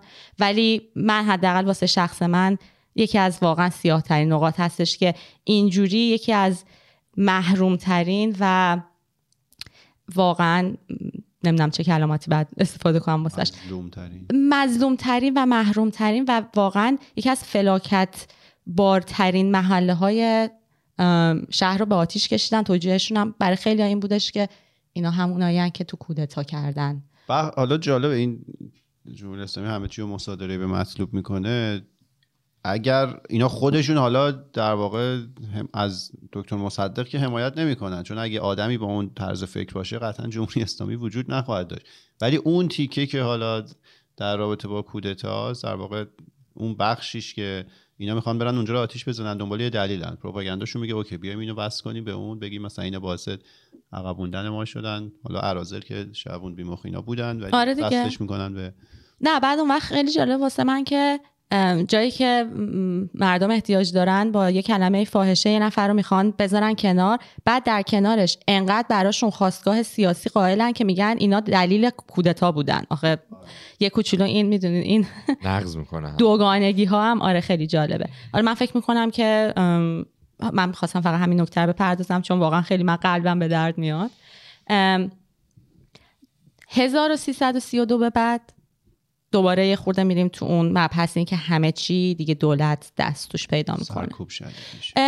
ببین سرکوبم شدید میشه. خیلی اتفاقا سوسکی و موییه. یعنی مثلا اینجوری نیست که مثل دوران رضاشاه سرکوبی که یا چیزی که ما میگیم. خیلی اتفاقا در متن قانون من فکر کنم دولت داره سعی می‌کنه که این استقلال احزاب رو بگیره که حالا توی تولد سازمان همکاری جمعیت های زنان که بعد به سازمان زنان تغییر نام میده و به دبیری خانم اشرف پهلوی اینو می‌بینی که اینا خیلی مستقل بودن اول. از 15 16 تا شورای مختلف هم این جمعیت زنان تشکیل میشه. یعنی سال 1335 همه این تشکلات که دیگه بعد از 1332 از بین رفتن دوباره دور هم جمع میشن و فکر می‌کنن که ما باید نه تنها استقلال خودمون رو حفظ بکنیم بلکه اصلا واقعا دوباره باید دست به تشکیل... کارهای تشکیلاتی بزنیم. که بعد سال 1337 ام، اشرف پهلوی ریاست این سازمان رو به بر عهده می‌گیره. اسمش هم تغییر می‌کنه به سازمان زنان. خدا رو شکر به خاطر اینکه خیلی اسامی طولانیه بعضیاشون. این سازمان زنان رو من فقط یادم میمونه. ساده است. آره ساده است. و بعد هم دیگه خب خیلی شکل دولتی پیدا می‌کنه. سی- و پنج. سی و پنج خود سازمان اولیه تشکیل میشه. سی و هفت. اس تغییر می‌کنه و اشرف پهلوی هم در واقع ریاست سازمان رو بر عهده می‌گیره کاری که سازمان اشرف زنان زن چندم مبارزه بود؟ اه، خواهرش. اشرف پهلوی خواهر دوقلوی آره آره محمد رضا پهلوی هستش. خواستگاهی که سازمان زنان داشته حالا پی همه اون کارهای حقوقی که همه این سالها تشکلات زنان میگم چون از تشکلات مختلف هم درست شده یه صورت ائتلافی پیدا کرده بعد دوباره به ریاست دولتی پیدا می‌کنه. همه اون در واقع خواستگاه هایی که این تشکلات به صورت جداگانه داشتن اونم پیگیری می‌کنه. یکی از اصلی ترین کاراشون ولی آگاه رسانی بوده که میگم من فکر کنم از دوران مشروطه تا شاید همین امروز یکی از کارهایی که زنان همیشه تر کردن انجام بدن این آگاه رسانی است. این آگاهی رسانی است که چجوری به حقوق خودتون باید واقف باشین. چون یه حرف جالبی که خانم مهرنگیز کار می‌زنن این هستش که قانون تصویب می‌شد وجودم داشت. مرحله سخترش این بودش که به کسانی که این قانون برشون مشرف می‌شد بگیم یه همچین قانونی هست و چجوری هم می‌تونین به نفع خودتون ازش استفاده بکنین. این کاری بودش که حالا به نظر میاد سازمان زنان خیلی سعی میکردش با رسانه هایی که داشت با خیلی شوراهای سنفی و جوامع نیکوکاری تشکیل میدن توی مثلا محله های فقیرتر مثلا کانون ها و سازمان هایی درست می‌کنن که به مسائل زنان و کودکان بپردازه. سعی می‌کردن که همه این مسائل حقوقی هم در اون زمره بهشون در واقع یاد بدن و آگاه رسانی بکنن. کسی سوالی نداره؟ نه بفرم من تا سوال برام پیش میاد جوابشو می‌دید. برای هم من میام جلو و می‌بینم که باش. خب من ببینم که اینجا راجع به این دوران چیزی نوشته نشده که براتون بخونم. ام، یه سال توی زمان رضا شاه قانون اعدام وجود داشت تو ایران؟ قانون اعدام به هر حال توی چیز بوده. بهش میگن قانون عدلیه و دادگستری. نه نه نه. الان بهتون میگم. نوشتم. می‌خوام بدم اون موقع هم حالا. اعدام می‌کردن یا مثلا به حبس ابد و شکنجه کردن. اعدام می‌کردن نمی‌دونم واقعا شریعه. اصلا قبل از حالا دین و شریعه هم دیگه پادشاه اراده کنه همه کار می‌کنه ببخشید من فکر کنم بله وجود داشته الان دقیقا نمی‌دونم ولی اینو می‌دونم. مسئله کاپیتالوسیون که به وجود میاد دقیقا به خاطر یکی از همین چیزا بوده اعدام به خاطر اینکه توی خب قانون اسلام وجود داره و اون قانون رو بریتانیا به خصوص خیلی روش تاکید می‌کنه که خب اتباعش اگر که جرمی مرتکب شدن و این حرفا اعدام اون. اعدام شکنجه هایی که می‌شده خب انگوش قطع کردن این حرفا آره. بر همین من فکر می‌کنم پس بوده که اونا می‌خواستن که خیلی پوش کنن در واقع آره. ببخشید من اینو می‌خواستم پیدا کنم بعد دوباره گمش کردم. آها. یکی از مثلا مهمترین مهمترین کارهایی که سازمان زنان اینا طی سالیان مختلفه. فقط می‌خوام نتایجش رو بهتون بگم. انجام دادن. اصلاح قانون حمایت از خانواده مصوب سال 1346 هست که در سال 1353 در واقع اینو تغییر دادن. بالا بردن سن ازدواج دختران بود که اگه یادتون باشه یه بار در زمان رضا شاه هم این اتفاق افتاده بود. رفع ممنونیت سخت, سخت جنین در سال 1356 این واقعا حالا من 56 بله. چقدر مترقی بودیم. ببین من حالا فکر می‌کنم که شما با هم موافق- باشین. من حالا به خاطر شاید اینکه زن هستم و با توجه به اتفاقاتی که همین دو سال پیش توی امریکا اف- اه، توی آمریکا افتاد. بله. واقعا به نظر من چون اصلا اینم میگن یکی از مهمترین کارها بعد از حق رأی در این مسئله سخت جنین بوده که یه موفقیت خیلی بزرگی در واقع واسه همه کسانی که در این جنبش های زنان شرکت داشتن و سالهای سال فعالیت کردن چون این اتفاقات به هر حال یه شبه که نیفتاده. ببینید ما الان خودمون سه تا اپیزود داریم در از دوران مشروطه در راجبش صحبت می‌کنیم. واقعا یکی از موفقیت خیلی بزرگشون بوده.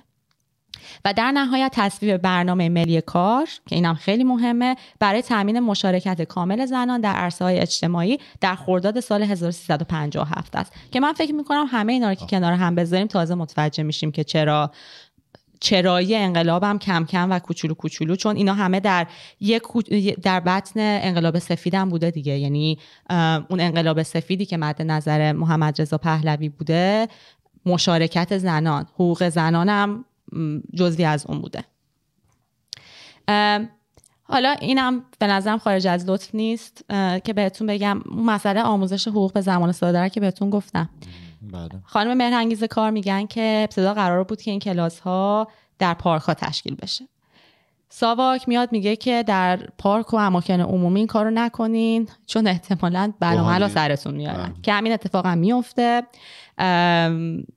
و کلاس ها در پی این هشدار در محل ادارات سازمان زنان که خیلی مناطق مختلف اینا ادارات داشتن که داوطلبینشون اونجا با هم جلسه داشتن برنامه های اونجا تشکیل می‌دادن.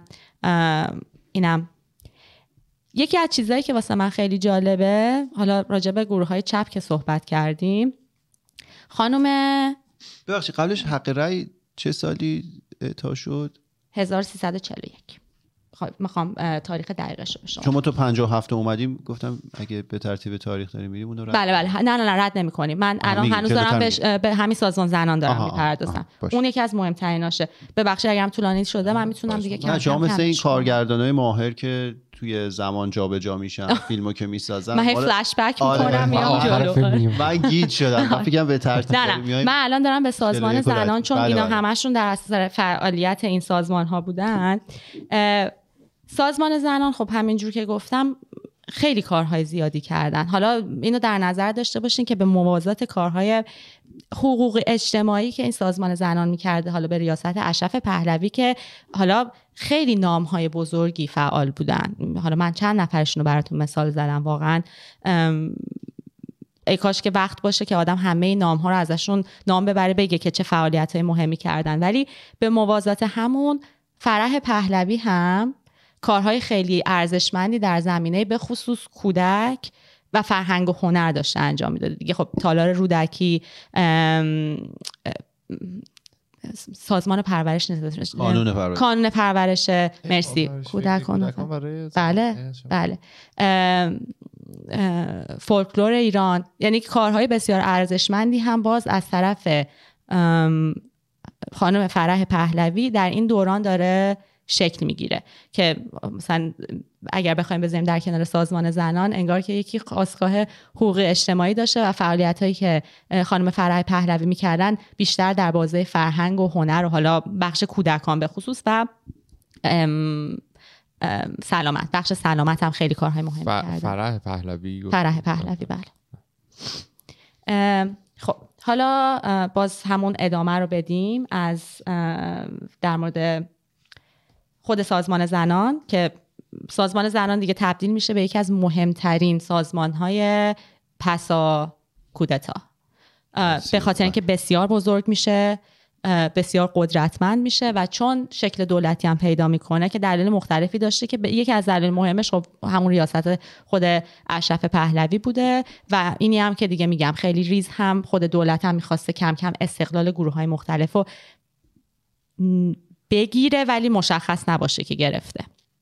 خب من می‌خوام براتون بخونم. اینم براتون گفته بودم. توفیق زنان طبقه متوسط و بعد زنان که عقاید چپ داشتن کم کم به این سازمان زنان دقیقا به خاطر همین مسئله ریاست اشرف پهلوی و شکل دولتی که پیدا می‌کنه هی کمتر و کمتر میشه. یعنی احساس می‌کنن که دیگه این استقلالی نداره و اگه قراره که همون چیزایی رو که دولت به ما میگه دیکته می‌کنه از طریق سازمان می‌خواد پیگیری بکنه چه فرقی دیگه می‌کنه؟ بود و نبوده ماها در واقع. که یه- یکی از در واقع نقدهایی هم که به سازمان وجود داره همینه که نتونست بین زنان قشر متوسط و اه، روشنفکر متوسط خیلی توفیقی پیدا بکنه خیلی محبوبیتی نتونست پیدا بکنه. در صورتی که بسیار کارهای از ارزشمندی به خصوص واسه طبقه فرودست انجام داد. چه تو زمینه کاری چه تو زمینه کلاس های مثلا کودکداری خانهداری سلامت زنان مثلا اگر که نمی‌خواستن باردار بشن چجوری باید جلوگیری می‌کردن؟ اگر که باردار می‌شدن به کجاها بعد مراجعه می‌کردن کمک بگیرن؟ همه این اتفاقات که خیلی طولانیه و خود خارج از حوصله بحث. خانم دولت شاهی به نظرش میاد که یکی از اشتباهاتی که اشرف پهلوی انجام داد مثل همون جریان انقلاب سفید برادر این بودش که با سفرهای مختلفی که می‌کردن به کشورهای گوناگون حالا اروپا و آمریکا همون چیزایی که تو این کشورها می‌دیدن می‌خواستن بیان سریع توی ایران پیاده کنن. یکی از این خیلی بزرگ شدن سازمان زنان که هی می‌خواستن تون تون داوطلب بگیرن تون تون عضو بگیرن باعث شدش که جامعه این خشخش من بود ببخشید. ام، جامعه معده منه.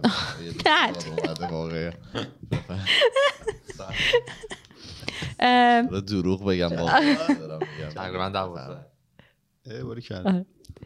سعی می‌کنم سریع جمع نه نه نه. میگم که فقط بدون آره. اگه صدای اومد اون مشکل از منه. من نه دیشب شام درست خوردم نه. صبحانه خوردم برای همین بابا دیگه یه ناهار توفل بعد بزنید پس آره. ام، یکی از میگم این عجله که انجام داد یه خورده با اون اتفاقاتی که در بطن جامعه میافتاد ام، همخوانی نداشت. یعنی جامعه به اون سرعت داشت پیشرفت نمی‌کرد. حالا پیشرفت. پیشرفتم کلمه اشتباهیه. جامعه اصلا به اون نقطه نرسیده بود که اون وقت این خواسته ها رو ازشون داشتن. حالا میگم عقیده خانم دولت این هستش که این یه اشتباهی بودش که از طرف اشرف اتفاق افتاد.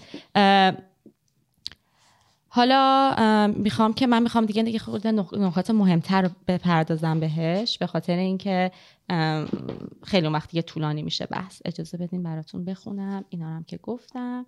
حالا می‌تونیم برسیم دیگه به مبحث حق رأی. حق. بریم سر بحث آره. شیرین حق رأی. حق رأی. خب حق رأی همونطور که گفتم کرده یک شخص یا یک فرد نبود.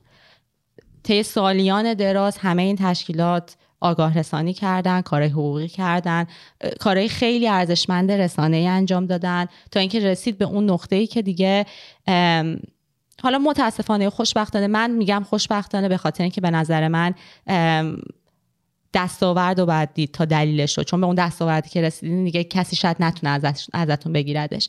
ولی به نظر میادش که یکی از دلایلی که سال 1341 دیگه این تصویب شد اح- احساس می‌کنم دارم سال اشتباه میگم الان بهتون درستش رو میگم 47 نیست؟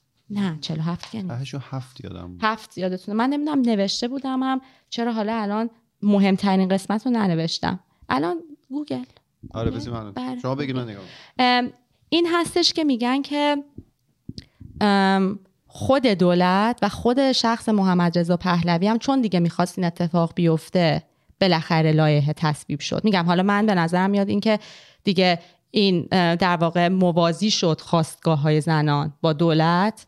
اون خیلی در... یعنی خود خارج از بحث قرار می‌گیره. مهم اینجاستش که این اتفاق افتاد و یه واقعا موفقیتی خیلی بزرگ واسه تمام این فعالین زنانی بود که این همه سال واقعا بعضیاشون هویت شخصی خودشون رو به طور کل کنار گذاشته بودن و زندگی تشکیلاتی پیدا کرده بودن و زندگی در واقع انجمنی که ما باید به این اه، اهدافی که داریم برسیم. چک درست؟ بود؟ 12 اسفند 41 آه خب همون. اسفندش نمی‌دونم چرا فکر می‌کنم فروردین 42 هستش. نه درست. آره. ام، دیگه تعطیلات عید بوده رفتن. آره، دقیقاً. که خب می‌دونیم دیگه حالا تو همون بازه زمانی هم خمینی خیلی سخنرانی های کوبنده ای کرد در مورد اینکه زنان رو می‌خوان بهشون حق رأی بدن و انتخابات واردشون می‌کنن فحشا رو بکشن. یعنی اصلا این ذهنیت همیشه این بوده که زن یک فرده که یک کوچولو از اون در واقع رولی که روحانیت واسش قائل هست بیاد خارجی بیرون فحشا بله دیگه این یعنی, این. یعنی مثلا یه پاتو یک کوچولو بذاری اون ورتر دیگه اصلا فحشاست اینم مهم بود که واقعا بهش اشاره انصداد بکنم فکری که با. دین میاد با کالت هم میاد یه حرف خیلی جالبی که خوندم. این هستش که به نظر من یه خورده ندیدم کی نوشته شده چون به نظرم میاد که یه خورده ام، کلمه فارسیش باز یادم رفت انگلیسیش هم بگید پریمچور هستش یعنی به نظرم میاد که خیلی آمه. به بلوغ. نرسیده بوده آمه. باریکلا به آمه. بلوغ نرسیده بوده مرسی. چون ام، یکی از صحبت هایی که راجع به سازمان زنان میشه و نقدی که بهش هست میگه- این هستش که میگن این متاسفانه انقدر دولتی شده بود که بعد از انقلاب اسلامی نتونست به فعالیت خودش ادامه بده. یعنی چون دولتی شده بود جمهوری اسلامی اینو منحلش کرد. و حالا در برابر اون مثلا جمعیت راه نو اتحادیه حقوق زنان حقوقدان که بهش اشاره کردم و جمعیت بیداری زنان که خیلی بین قشر متوسط در واقع محبوبیت اون دوران پیدا کرده اینا چون استقلالشون رو حفظ کردن تونستن بعد از انقلابم یه سالهایی به فعالیتشون ادامه بدن. من به نظرم این خیلی فکر خامی هستش چون چیزی که به هر حال ما تو این 44 سال دیدیم این هستش که جمهوری اسلامی دلیلی برای کارهایی که می‌کنه نمی‌خواد. یعنی من فکر می‌کنم که سازمان زنان حتی اگر مستقل بود همون چند سال محدودی که به بقیه اونا اجازه فعالیت دادن اجازه می‌دادن فعالیت بکنن. این من یعنی به نظر من وقتی که می‌خونم یه فکر خیلی به دور از واقعیت هستش که یعنی یکی از نقدهای به دور از واقعیت نقد بهش زیاد هست. من خودم هم واقعا نقد به این دارم که چرا انقدر دولتی شده بوده؟ چون شروع می‌کنه به بودجه های هنگفتم دسترسی پیدا کردن یکی از مسائلش اینه. ولی اینی که یه نقدی بهش باشه. چون دولتی بودی منحل شدیم نه. جمهوری اسلامی به هر حال منحلش می‌کرد. چون دولتی بوده زودتر احتمالا. آره و واقعا بیشتری دقیقا. من فکر می‌کنم بیشتر از اون مسئله مهم ریاست اشرف پهلوی بوده. یعنی م، باز دولتی بودنش هم نه. چون دیگه می‌دونیم جمهوری اسلامی چه افکاری هم راجع به خود خانواده به هر حال سلطنتی داشته. این این نقد به جایی به نظر من حداقل نیستش. اینم جالبه باز بهش اشاره بکنم. همون سالهایی که دیگه حق رأی پیگیری میشه و تصویب میشه زنان خارج نشین مخالف شاه م- م- خارج مخالف. نشینان مخالف حکومت. دست به فعالیت های خیلی گسترده خارج از مرزها می‌زنن و یک کمپان- کنفدراسیونی تشکیل میشه خب؟ که فقط این بخشش رو واسهتون بخونم که بیشترم به هر حال اینا باز گروه های چپگرا بودن. کنف- اه، کنفدراسیون در ابتدا از خواسته های جنبش زنان در داخل ایران از جمله اعطای حق رأی به زنان حمایت می‌کرد. اما بعدها موضوع موضع متفاوتی گرفت و همچون دیگر گروه های سیاسی مخالف شاه حق رأی زنان قانون حمایت خانواده و سایر تغییرات در راستای برابری حقوق زن و مرد را تلاش رژیم ارتجاعی و ضد خلق محمد رضا شاه برای تحمیق زنان تحمیق یعنی احمق شمردن. و جلوگیری از رشد آگاهی زنان برای ممانعت در از شرکت در مبارزات خلق شمرد. این خلقم لفظیه که چپ زیاده کنه. این دقیقا همون چیزی هستش که میگم که به نظر میاد که اکثر فعالین جنبش زنان که عقاید چپ داشتن یه جایی مسئله مبارزات خلق براشون خیلی بالاتر از اون اهدافی که واسه حقوق زنان پیگیری می‌شد داخل ایران قرار گرفت. که من فکر می‌کنم حالا چیزی که من دارم می‌خونم که به قول تو یه قسمتش از طرف اون موافقان با ایده خودم هست یه از طرف مخالفان. این هستش که برای مخالفت با شاه یعنی برای مخالفت با سیستم حاضر شدن که همه اون به هر حال اتفاقاتی هم که نتیجه داده بود یکیش حق رأی زنان بود و به شکل منفی نگاه بکنن بهش. برای اینکه اون ضدیتشون با سیستم اصلی در واقع توجیه پیدا بکنه. این حالا حداقل چیزی هستش که من از خانش تاریخ پیدا کردم. یه اینم آخ... به عنوان نه بذارین ببینم که اگه چیز مهمی هست. راجع به مقاله آقای معصومی هم که گفتم بهتون. بقیه هم حالا میشه بعدها در صحبت کرد. اینم به عنوان کلام آخر بگم. این نظریه هم که دادم یه خود بیشتر این در واقع آتیشش رو زیاد کرد این هستش که خانم شهین نوایی ایشون هم یکی از فعالین خیلی مطرح اون دوران بودن که یکی از مؤسسین اتحاد ملی زنان بودن که سال 1358 بعد از انقلاب تشکیل شد. واسه اینکه خب این تشکیلات زنان از بین نره. خب خب چپ بودن و مخالف شاه و فعالیت خیلی زیادی هم کردن. ایشون توی مصاحبه هایی که داشتن اینا دیگه بعد از انقلاب هستش. میگن که ما تازه بعد از انقلاب فهمیدیم سازمان زنان چه کارهای درخشانی در زمینه احقاق حقوق زنان و کلا کارهایی که واسه مثلا قشر فروده است واسه کودکان کار واسه کودکان انجام داده دست پیدا کردیم و فهمیدیم که مثلا چه کارنامه درخشانی داشته. که این منو به این نتیجه میرسونه که متاسفانه خیلی از مخالفین اون زمان اصلا مسئله کج فهمی نبوده. اطلاعاتشون کافی نبوده راجع به اتفاقاتی که من نمی‌دونم این اطلاعات چجوری بعد به دست می‌رسیده. چون خودشون گفتن که بعد از اینکه یه سری مدارک سازمان زنان که دیگه ریخته بودن از این اداراتشون و اینا بیرون برخی از این فعالین ما جمعشون کرده بودن از گوشه خیابون پهلوی. تو این وضعیت چقدر سورال بوده. یه سری کاغذ و مدارک اون گوشه بوده یه نفر جمع کرده برده و وقتی که ما میخونیمش می‌فهمیم که سازمان زنان با همه اون نقدهایی که به خاطر دولتی شدنش بهش بوده چقدر کارهای درخشانی تونسته انجام بده؟ و خب این به نظر من من هم خیلی شجاعت ایشونو میپسندم به خاطر اینکه من کمتر فعال چپی دیدم که حتی یک نقطه مثبت در کارنامه پهلوی قائل بشه. ولی خب از اون طرفم متاسفانه فکر می‌کنم که خیلی از مخالفین واقعا اطلاعات نداشتن. که چه حالا دولت چه سازمان هایی که وابسته به دولت بودن حداقل از دهه سی به بعد چه کارهایی داشتن انجام می‌دادن و احتمالا نتیجهش به نفع قشرهای بزرگی از جامعه می شده حالا به حال خیلیاش دیگه به نتیجه نرسید چون دیگه انقلاب شد و نتیجه. نذاشتن آره. اگرم میذاشن شاید به نتیجه نمی‌رسید. آره آره. ما به هر حال نمی‌دونیم آره. دیگه چون نشد. دقیقاً. چون دیگه انگار یه دری بود که بسته شد. من دارم فقط می‌خونم که ببینم چیزی رو جان انداختم که مهم باشه. نه. آه.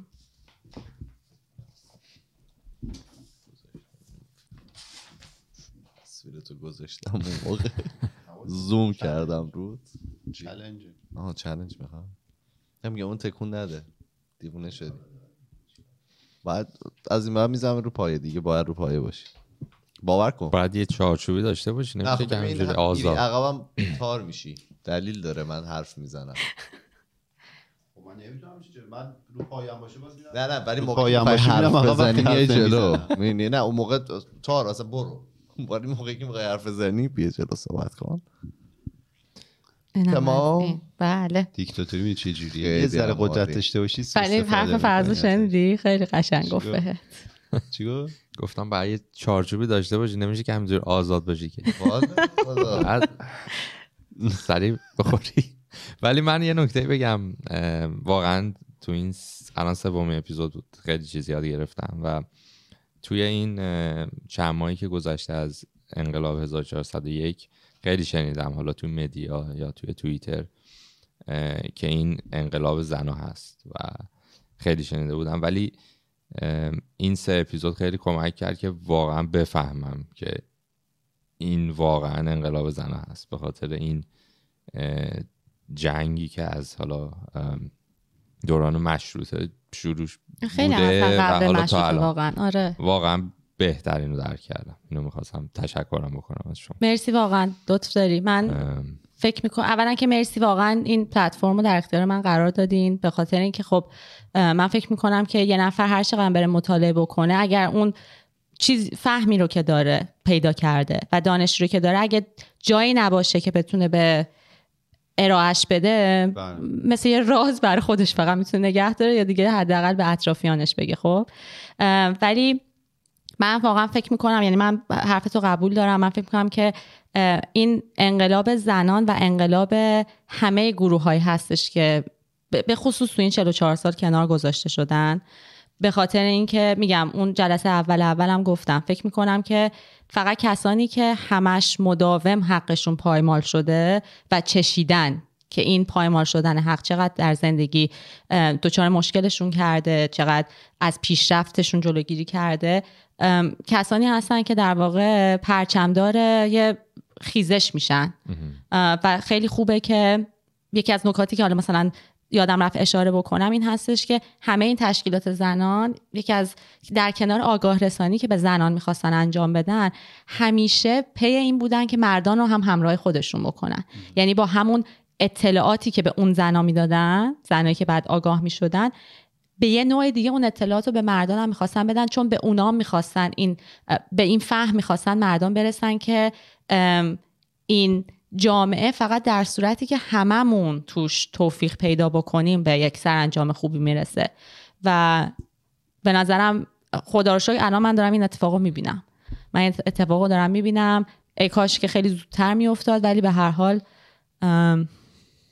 باید بیفته. دیر نیست. هیچ وقت دیر نیست. البته متاسف دیر هست. آره متاسفانه دیگه جانهای از خ... عزیز زیادی سالهای سال از بین رفته. صداهای خیلی مهمی خاموش شده.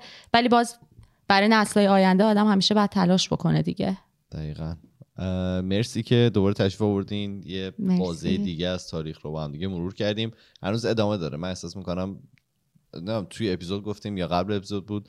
فکر کنم بیشتر از دو اپیزود دیگه ما در خدمت شما باشیم. فکر می‌کنم اینجوری که پیش میره آره و من استقبال می‌کنم از این قضیه. خیلی خیلی ممنون که وقت مرسی از. شما. دم همگی هم دیگه. کسایی که می‌بینن میشنون برای کامنت ها ممنونیم. اگر که نظری پیشنهادی انتقادی دارید برامون بنویسید. تا اپیزود بعدی خودتون باشید. فعلا خدافظ شما. من. آه مرسی. خیلی ممنون. خدافظ همگی. خداحافظ. زن زندگی آزادی.